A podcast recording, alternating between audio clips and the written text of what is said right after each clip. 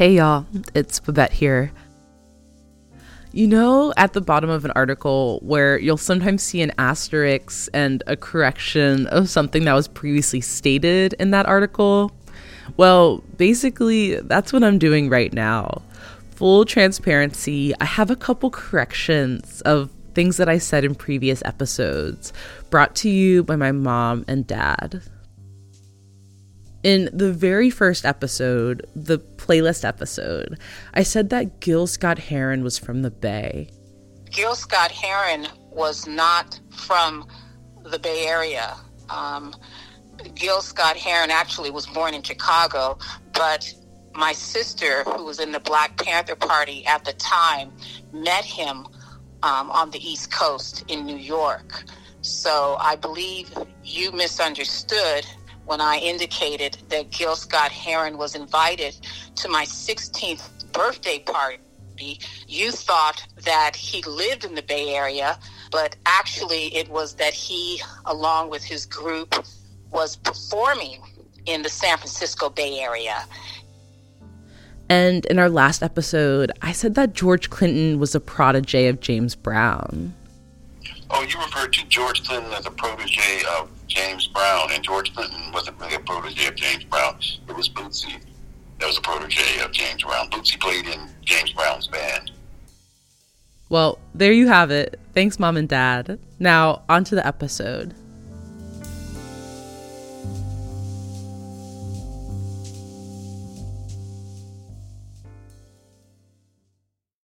Estelle Butler would go on long walks in Pasadena, California, just outside of Los Angeles, the place where she was born in 1947. She'd walk up the steep 210 highway past the backdrop of California mountains. A couple blocks north of Old Pasadena, past the picket fences, the manicured lawns, and all the affluence, we find a very different landscape a working class one, where our dear friend Estelle Butler grew up. Estelle knew that she would become a writer someday. She even wrote it down. I write to live and live to write. We must become a writer, one who writes for a living, as well as a way of life, one who sells regularly coming from a working class family, she had to map out the practical parts of how she would accomplish her dream. She often wrote out the math of her life, the math of survival. She'd write out her grocery lists and figure out how she could work her jobs and still write in the wee hours of the morning at 2 a.m. She'd pawn things off and she'd borrow money from her mom what can I pawn quickly and for about how much? Tape recorder, $15. Red typewriter, $15. Small television, $15. $45. That's exactly half of what I need to pay the rent alone. Estelle Butler was a Californian who never had a car. She relied on bus passes and timetables. She'd use that time on the bus to take in the landscape all around her, to get material for her writing. She'd ride the bus throughout the city and across Los Angeles and take in everything all of the streets she would pass, and all the side conversations that she would hear. She religiously wrote down the things that she saw, something like a human notebook. Golf ball sized, unripened green, apples, nearly tennis ball sized pomegranates, smaller green lemons, oleander blooming. On her journey to becoming a writer, Estelle constantly faced rejection. She had to build herself up. She had to go from Estelle Butler to Octavia, her writing persona. Her and her mom actually had the same name. Her mom was Octavia Margaret, and she was Octavia Estelle, so she went by Estelle. She saw Estelle as the private version of herself, the one who was quiet and soft spoken. Octavia was the public her, the one who liked recognition. In her own words, I can choose to dominate or not dominate any situation. I'm in already. As Octavia, I might choose to dominate even more. Act tough and confident and don't talk about your doubts. I didn't talk about mine at the time. I couldn't. But I thought about them over and over again. I learned all of these details about Octavia Butler's life from scholar and writer Lynell George's book, A Handful of Earth and a Handful of Sky. She spent years going through Octavia Butler's personal archive of notes and papers. Octavia Butler was an oracle. She was an author of science fiction books that tell the future of the world that we live in. Books like Parable of the Sower, where California is on fire. Tonight, hellish fires ravaging the Sequoia National Forest. Resources like water are scarce. Now to the bone dry conditions up and down the West Coast tonight, and the fears that an already bad drought could get even worse once. And gated communities are owned by privatized corporations. She wrote Black women at the center of these stories of science fiction like Lauren in Parable of the Sower, who started to notice all of these declining conditions in California and was forced to flee for survival, walking up the highway like Octavia herself back on the 210. Along the way, she founds a religion called Earthseed. All that you touch, you change. All that you change, changes you. The only lasting truth is change. Octavia would research obsessively for her books about how the earth and the landscape around her were changing, the ongoing and evolving histories of this land. Octavia said that the key to good science fiction writing is a handful of earth, a handful of sky, and everything in between. For Octavia, good science fiction was about basing things in the textures of the here and now, the details of the lands and worlds that we live in. It's where she'd use her notes, grab some of the earth, look up towards the clouds in the sky, and write everything in between. It's from this place of knowing and the familiar that she would ease her readers in, then make a big leap towards something else, towards new worlds entirely. In her work, Octavia foretold things we've been through recently that California would be on fire and that the skies would turn orange, or that an authoritarian presidential candidate would rise to power with the slogan, Make America Great Again. When people ask how she could tell the future, she would just say that she looked at the environment around her and gave the conditions that she observed about 30 years to turn into full blown crises. I guess what I'm trying to convey here is that the backdrop of California was especially important to Octavia, who she was, but also for her books. They couldn't have happened anywhere else. The highways she would walk were the same ones her characters would walk on their long journeys trying to flee environmental disaster. And the land that she was talking about is indigenous land and it holds knowledge, history, and it holds memories. This land, specifically, where I'm writing out this narration in East Oakland, is the land of the Lisjan Ohlone people in the unceded territory of Huichin, and it is stolen indigenous land.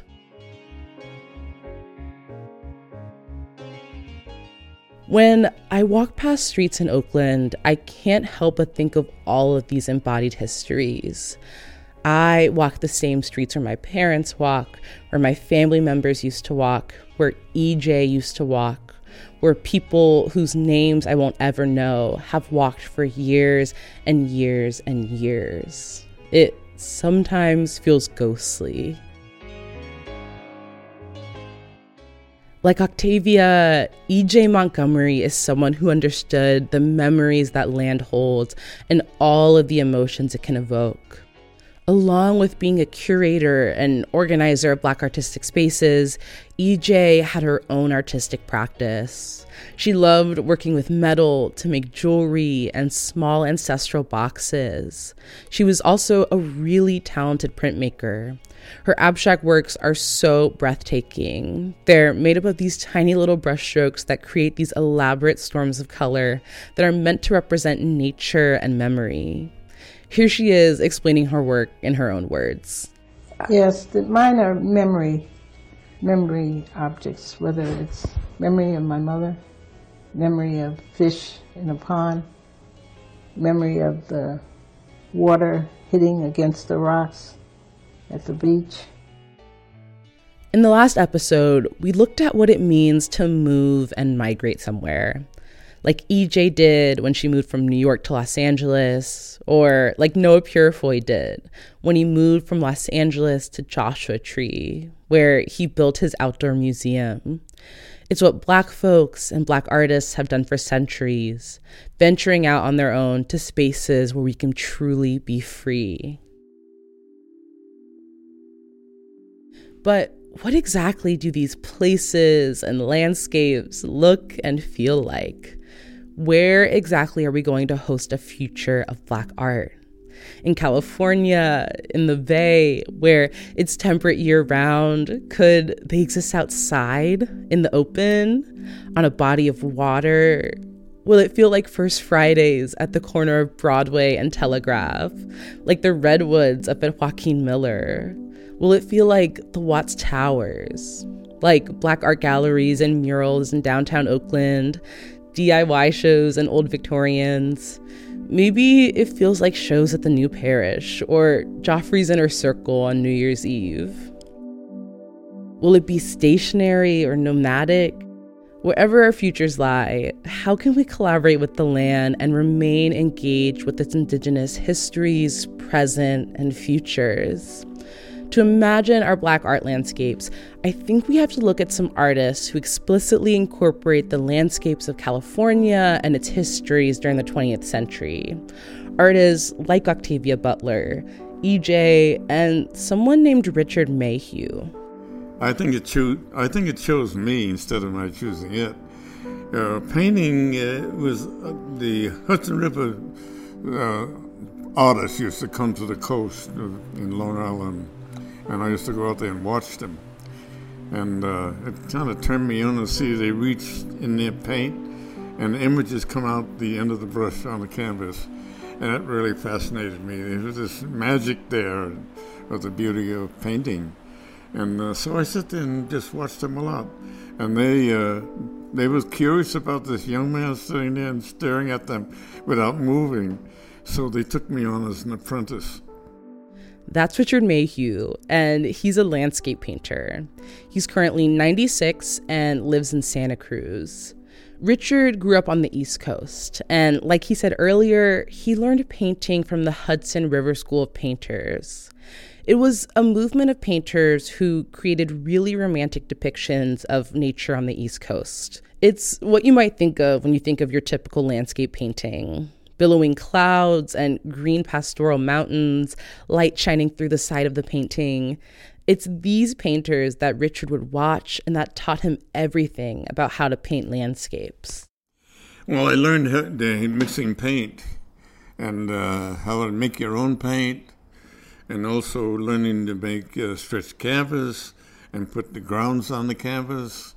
And uh, and all of that was uh, actually a learning process of the sensitivity of of developing as a painter.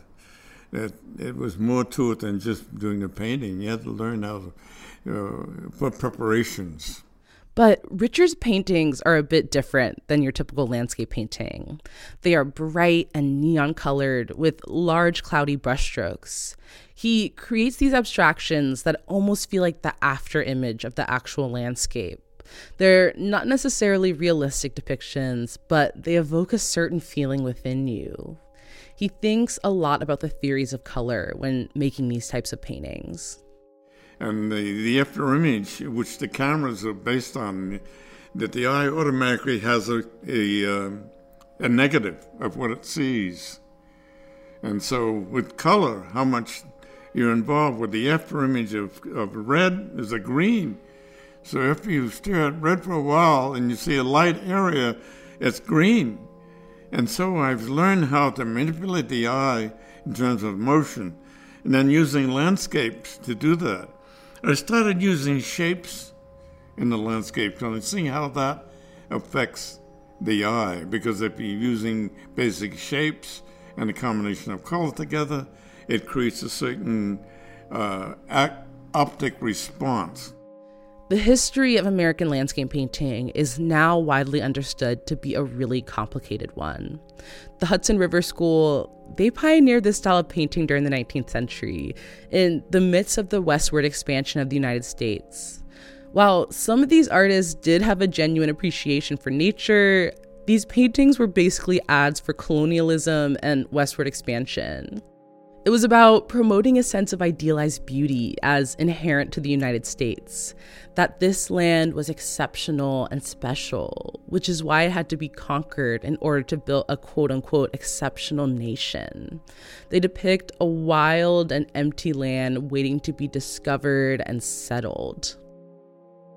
What these paintings leave out are the acts of genocide against indigenous people in the name of this expansion, or the enslaved black people toiling away on plantations and building the American infrastructure. The Hudson River School, the school of painters that Richard learned from, they promoted a sense of romanticized beauty from a white colonial settler's perspective.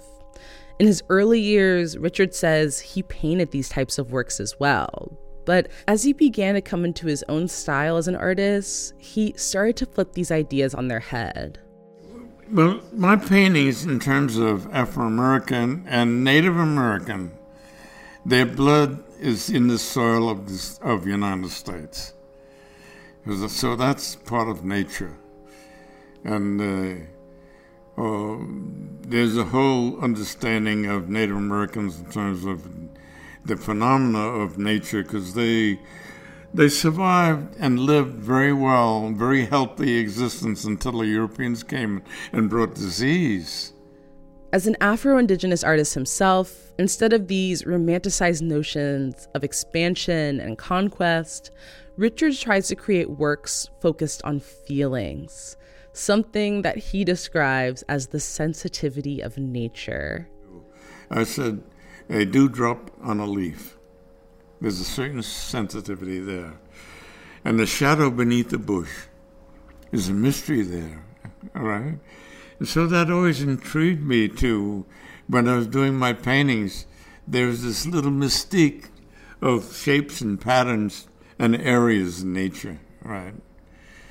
I went uh, to a place, I think, where it was in, in Georgia and this is where I was a plantation there. And they invited me to artists to go paint in this area, and I found out that that was a plantation that had slaves. And uh, there was a whole big bushy area around there, and I was looking and said, I wonder what happened in that area down there, how slaves were being treated. So I did a painting of that area based on just a feeling about that area. So that encouraged more and more about feelings. And it says, oh, so what, do, what does love look like? What color is it? So I had to learn to get involved with that. What does fear look like? What color is fear? what color is desire? So I had to learn, I wanted to get in, real involved with emotional interpretation. So my paintings became more and more involved with just emotional feelings and what shapes to use to define that particular feeling. Richard says he gained a lot of the inspiration for his landscape paintings from when he would drive back and forth between California and the East Coast. I drove across the United States from New York to San Francisco three times. And every time I went across the country, I see nature differently because I've learned from one trip to the other and understood what I was looking at and the feeling of that, because there was different time periods of the year that I went back and forth, and uh, it it was a pleasurable encounter. But you, uh, my mind was registering the feeling of nature as I went back and forth. The landscape of California and somewhere like the Bay Area is special. It's undeniable. To Octavia Butler, EJ, and Richard Mayhew, the diverse California landscape was absolutely fundamental to their work and who they are as artists. But I think sometimes we as Black folks can have a somewhat fraught relationship with nature, feeling as though it's not ours. They're feelings that I've dealt with throughout my whole life. That because my family didn't go on camping trips, that I couldn't have a relationship with nature. I think for me, my sense of being able to commune with nature on my own came when I bought my first car at 22. Drive 20 minutes from downtown Oakland, and it feels like you're in a different world amongst the redwoods. I learned that these interactions with nature can really open us up and open our minds to creative expression. It's something that Black artists and Black people, Afro Indigenous people, have always known. These artists knew that these interactions with nature could directly impact your feelings, and it's these feelings that gave a certain richness to their work. But instead of trying to claim and possess these lands like white colonizers, how can we in our Black art futures collaborate with them? How can we tap into this embodied knowledge, the histories of the land? How can we honor this land, the unceded, indigenous, tribal land, and understand these histories are not simply to be seen or spoken, but felt? To Octavia Butler, the land and its histories were fuel. No landscapes were off limits. She wasn't afraid to look at the stars to see what was really out there. Octavia's character Lauren in Parable of the Sower wants to send humanity to live in space, to take root amongst the stars. But how did Octavia herself learn to dream so big? Octavia Butler said that she had a radio imagination. She was greatly impacted by what she heard.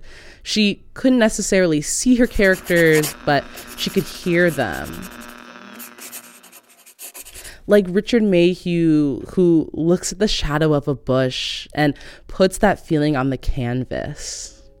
If the things we hear and see can directly impact our work, what about all the things out there that we can't see, know, and feel?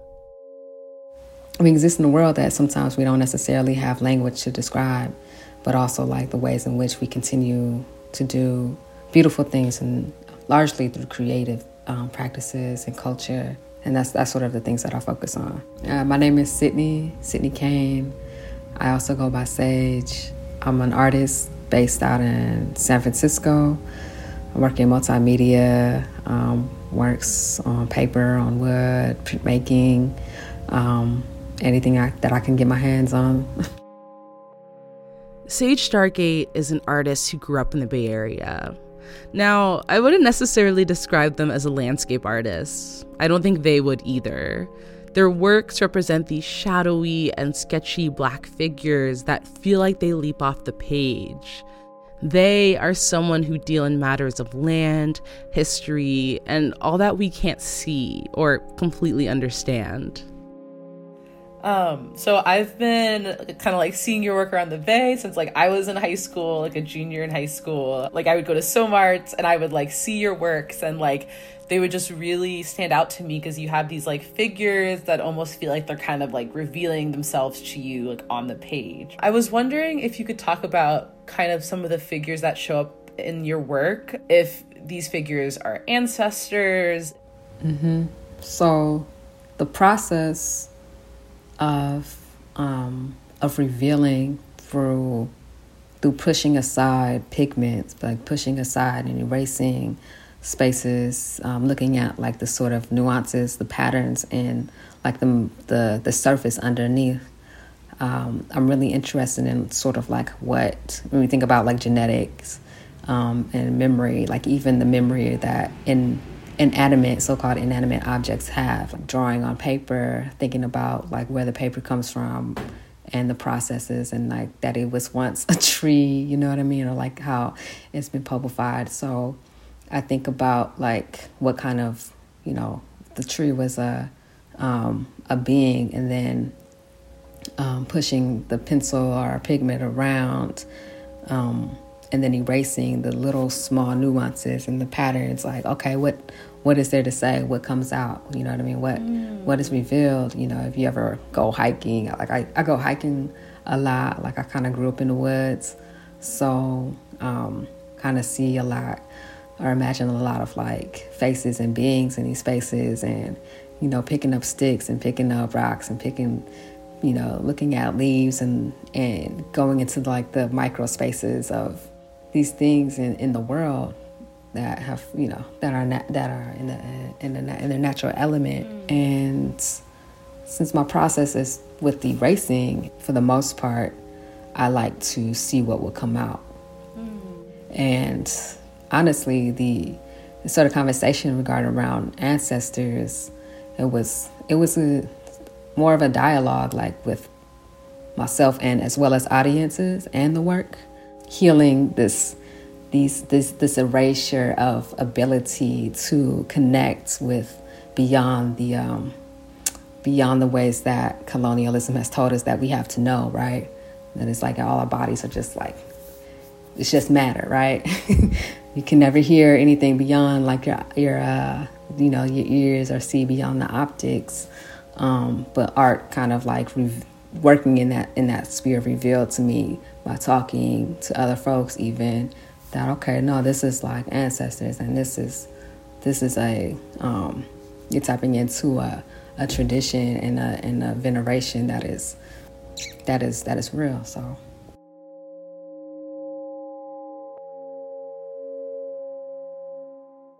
you said uh, you kind of grew up in the woods. Could you, could you tell me a bit about your growing up in the Bay? and maybe how it's like influenced like your like identity as an artist now? Growing up in the bay area um yeah. I grew up in i grew up in san francisco. I grew up in Fillmore, like so my family is for the most part is still still there. You know my grandmother loves art my mother is very creative like my cousins are all very creative so um so i've always been sort of supported in and understood in the realms of like doing art, like making things, you know. um, and I think like the Bay Area is sort of, uh, depending on where you go to school at and a little bit of nuances like that, that you'll be supported, um, maybe more than other spaces. Like, but for the outside of outside of that, outside of the institution of um, education, um, meeting people, you know, who were also taking the risk and having the audacity to like um, to vend and create events to where folks can connect. You know, this is like the days before Instagram. I think Facebook was kind of a thing. You know what I mean? So the interpersonal sort of. Um, building relationships and connecting on the level of like okay we all love and are are, are geeking out over over art and and other things and where like where were the woods that you would kind of go to when you were a the kid? Woods. Let's see. I grew up in a, I, I, I was a part of a youth program uh, based in the mission. So it's just like black and brown youth, and their focus was doing outdoor education. Um, so we would we would do like week long like trips in Sequoia and Shasta, and um, river rafting you know, hiking all the time, you know, all the all the stuff, all the stuff that folks say only white folks do. Right. that was the sort of ways in where I saw how it is to develop family outside of like, you know, your blood, but also to develop family like outside with yourself, you know.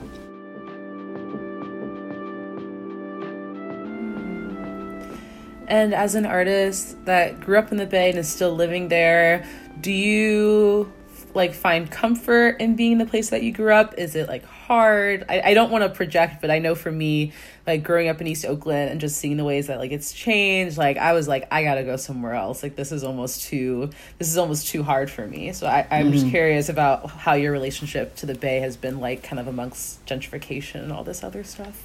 Yeah, my yeah. uh, let's see. Um, it's hard. It's hard. It is it's hard because and I, I explore this part also in my work like especially with the series Refutations, in the tension of witnessing things being something being taken away from you or you being removed from a space like jolted out of something but then you're also still there right? You also have memories and other people have memories and stories in, in a space. And that's whether it is like our our physical bodies like being in a space or is it um, even throughout history you know what i mean? Mm-hmm. um, even throughout centuries like so it's like in like where do people go? Where where is this, where is somewhere to feel safe at right. and that you could just be you know um, and I mean, I don't know how how much you can get um, in you know being on unceded territory, like. are you always going to be running like or like being pushed out or not running but like being being pushed out yeah a lot of the things that re, um, show up in my work revolve around transition i work in the things of like place and space afterlives the ability to remember through um, through our genetics, our traditional practices, and the processes of um, revealing and revelation. I love that idea of being able to remember through your genetics. Would you feel comfortable kind of elaborating on that a little bit more? I love that.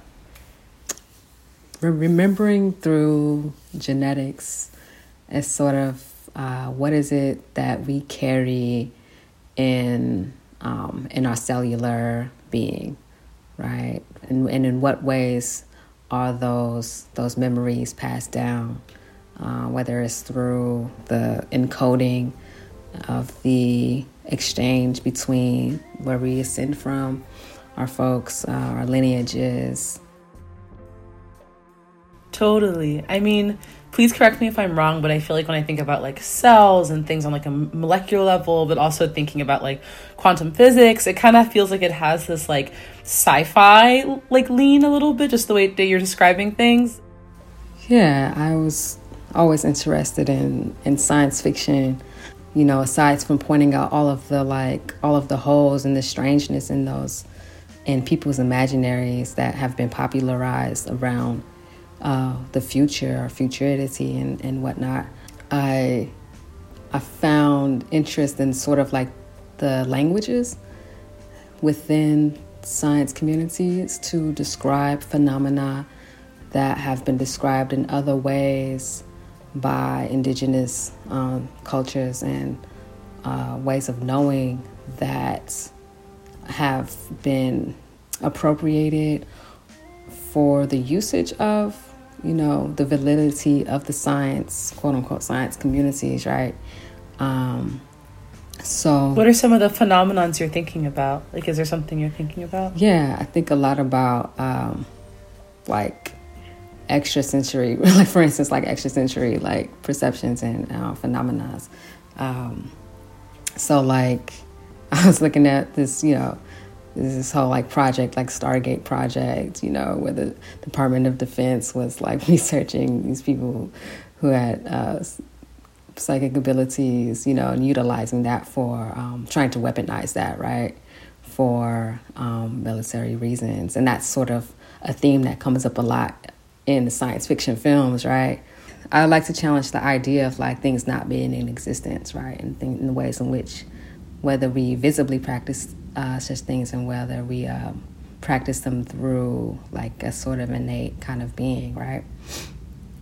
And how that's sort of a, a reclamation, reclamation and acknowledgement in ways in which could be a source of power and resistance towards the colonial projects that we're under. Yeah.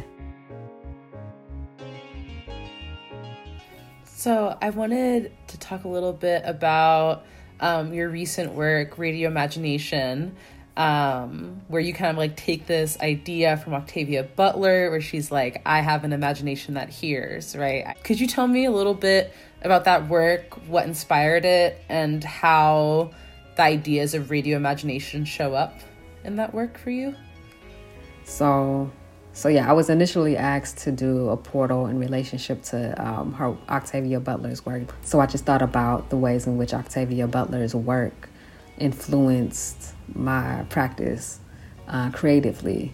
Um, so I was like, okay, well, we're talking about you know creativity and expansion of the mind and believing which is a lot of um, believing in what, what it is that we do and affirming ourselves. And I'm gonna just like kind of use this to affirm and just trust whatever comes out. Like so, radio imagination um, fit perfectly in the sense of her. Um, it's a sense of her like listening, listening to words, and trusting that the mind and letting the mind kind of go where it's um, kind of fill in the blanks, right? Everyone has the um, openness to relate to a figure in a particular way. The similarly to when we read, like everybody, every single person has a different image of this character, of the situation, even the, the reading of what is even happening. So, um, so radio imagination was that. It's also connected to like um, to frequencies, like radio. Um, what does it mean to speak and you utilize sound?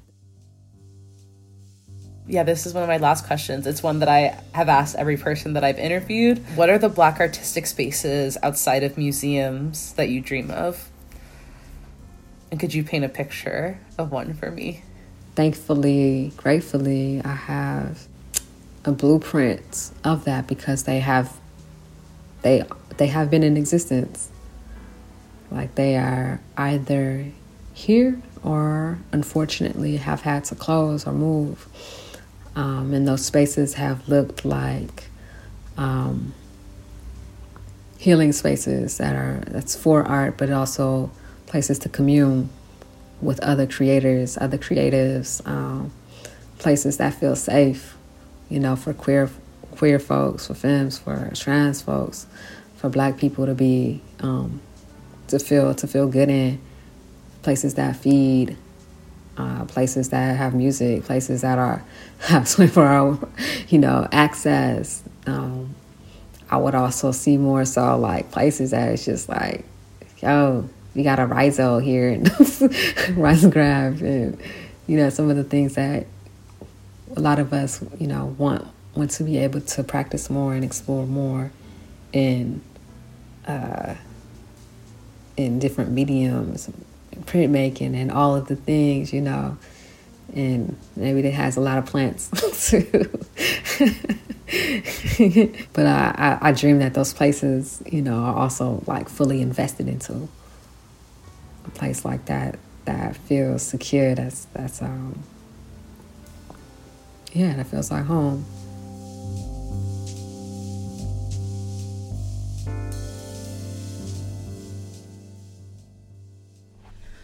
I think what I'm taking away here is a real yearning for our Black art spaces of the future to be inspired by the feelings and moods of nature. Understand nature as the art itself. It's something that is ours, and no dream is too big. If we can hear it, if we can feel it, if we can feel drawn to it, then it is possible. There are things out there even beyond our wildest beliefs. I think our future art spaces have to be a handful of earth, a handful of sky, and everything in between. We have to be rooted in this earth and understand the histories that have brought us here today. We have to understand that land is not something to be dominated, but something to be in collaboration with that it holds histories and spirits. By paying attention to the histories of these spaces and all that's around us, there's so much we can unlock. Where EJ walked, where Octavia walked, where Black and Indigenous people have and continue to walk. They are still here with us today. EJ, it's so nice to meet you. How are you doing? Hello. Good? Yeah. Awesome.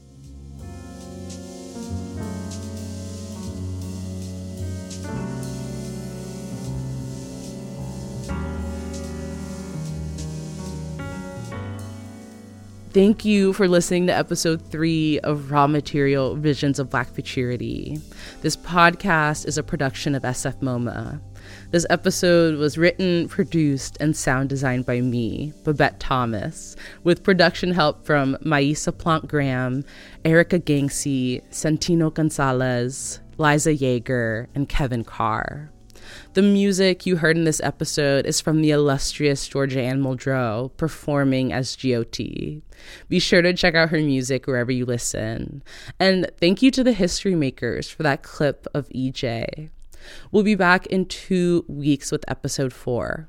I'll see you then.